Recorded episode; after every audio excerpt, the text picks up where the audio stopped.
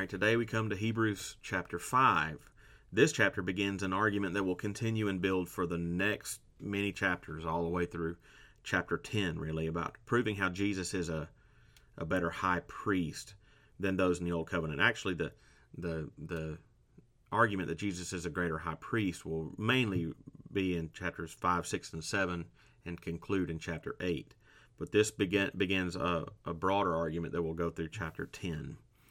Uh, this chapter reminds us, chapter 5 reminds us early that the main function of a priest is, as he puts it in verse 1, to act on behalf of men in relation to God, to offer gifts and sacrifices for sins. Well, over the next several chapters, the author of Hebrews is going to show convincingly how if these believers uh, turn away from Christ and turn to Judaism, they will be leaving the only priest who can truly bring them to God and provide forgiveness of their sins.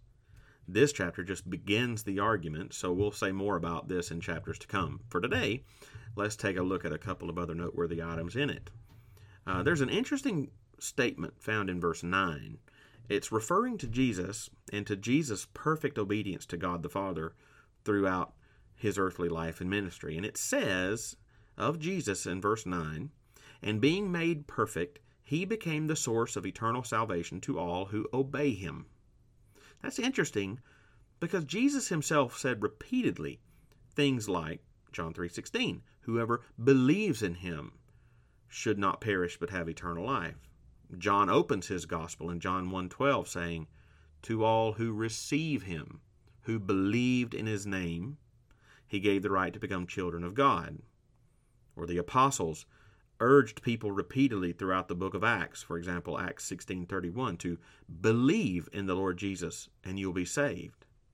Paul promised in Romans 10:9 that if you confess with your mouth Jesus is Lord and believe in your heart that God raised him from the dead, you will be saved.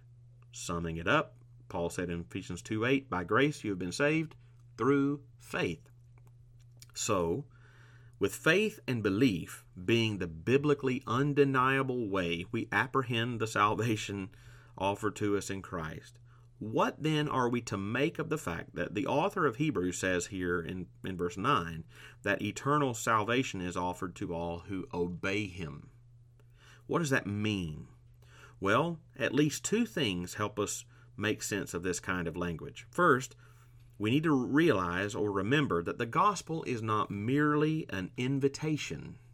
It's not merely an invitation, uh, but rather a summons. Hear me on that and, and think carefully through the distinction of those two words. The, the gospel is not merely an invitation to us, it's a summons to us. Consider what Paul says in Acts 17, verse 30.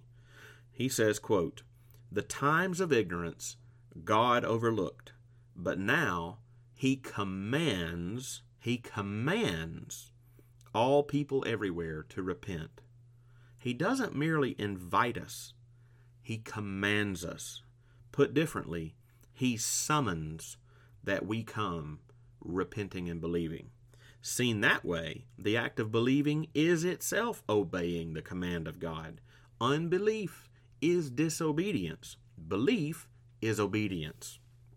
A second way of considering what Hebrews 5 9 uh, says when it talks about salvation coming to those who obey Him is recalling that this is not the only passage to speak in this way.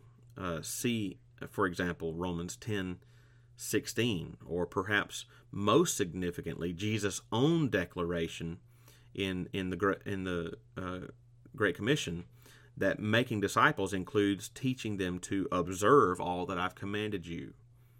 As the reformer Martin Luther famously said, and we mentioned it in a previous podcast, we are saved by faith alone, but the faith that saves is never alone. By that he meant that yes, we are saved by faith in Christ alone, but truly saving faith is always accompanied by a genuine heart and life transformation that includes a desire and effort to live in obedience to the Word of God. So it is true. Eternal salvation is all is granted to all who obey Him.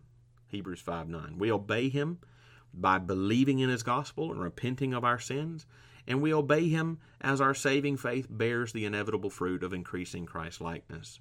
This is a good and important word and concept, one that deserves careful consideration if we would learn what it means to be a disciple of our Lord Jesus Christ. Well, secondly and finally, almost as soon as the author has finished that thought, we uh, he stops himself because he feels that he needs to, is- to issue a mild rebuke to them. He says in verse 11, About this, that is what we've just been talking about, about this we have much to say, and it is hard to explain since you have become dull of hearing. For since by this time you ought to be teachers, you need someone to teach you the, again the basic principles and of the oracles of God. You need you need milk, not solid food. That's verses 11 and 12.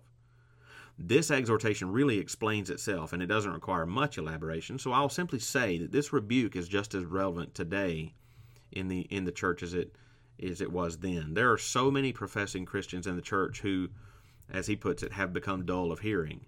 Part of the reason is because as a as a sponge can only soak up so much water unless you squeeze it out. Uh, so a Christian can only advance so far in the truth uh, unless they begin to put the, that, that truth into practice in daily life. See verse 14, where maturity is achieved through constant practice. Don't be constant to just come and soak. The next step in growth is not always another Bible study. Sometimes it's just obedience to what you already know. Just a few thoughts from Hebrews chapter 5.